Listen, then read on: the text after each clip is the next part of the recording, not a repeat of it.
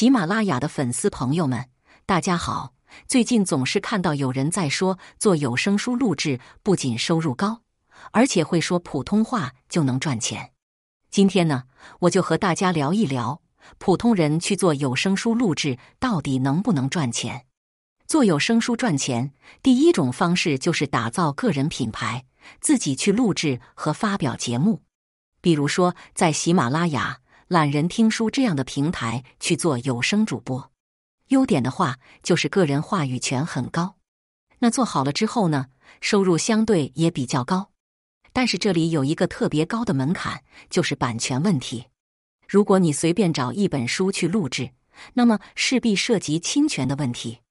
那么你把节目上传到平台，一般也不会给你审核通过，或者说你上架之后呢，也会被举报下架。你说我去录制一些没有版权的书籍，那绝对已经无数个版本了。想靠这个去吸引粉丝呢，也是很难的。大家稍微留意一下，现在很火的有声书，大部分是网文小说、热门小说的版权，大部分在网文平台，一般人你很难去拿到。那么第二种的话，就是可以去加入工作室，加入工作室可以赚取时薪，优点就是不用考虑版权问题。新人可以去尝试这种方式，去慢慢的沉淀自己，积累人气。但是啊，收入的话相对而言就没有那么高，而且话语权也比较少。那么第三个的话，就是去做平台任务。有的人说做海选任务，一个小时一两百一本书，几千块钱。但你知道有多少人去参加海选吗？你知道这其中有多少专业的人士吗？怎么可能会选择一个没有基础的小白呢？就算你选中了，可能是没有底薪去按照提成来算，最后呢分下来也没有多少钱，比一个成品呢。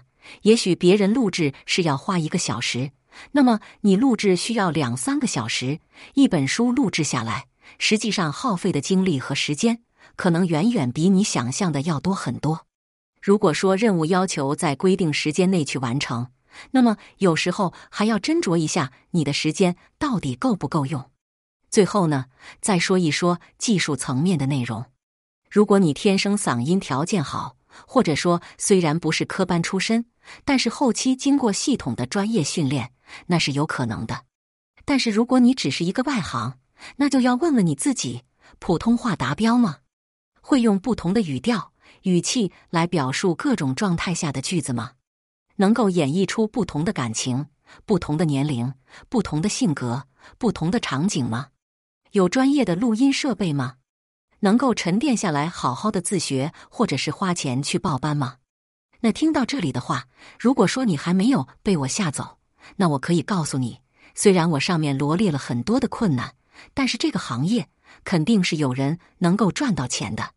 只是如果我们普通人想去做，真的不要想着动一动我们的嘴皮子就可以了，绝对是比你想象当中的要难一些的。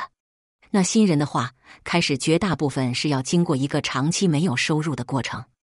我自己本身啊，也是做有声书的从业者，音频简介里也是我上个月在喜马拉雅的后台收入，这个月的收入是一万三左右。虽然说不是很多，但还是不错的。我从事这个行业两年多的时间，如果说大家真的想要参与到这一行，愿意花好几个月的时间来沉淀自己，可以直接看专辑简介找我。我整理了一节免费的配音直播课程，讲解的非常详细，可以免费分享给你。我愿意为真正愿意追梦的人一个梯子，但是我不希望大家是抱着暴富的心态进入到这个行业。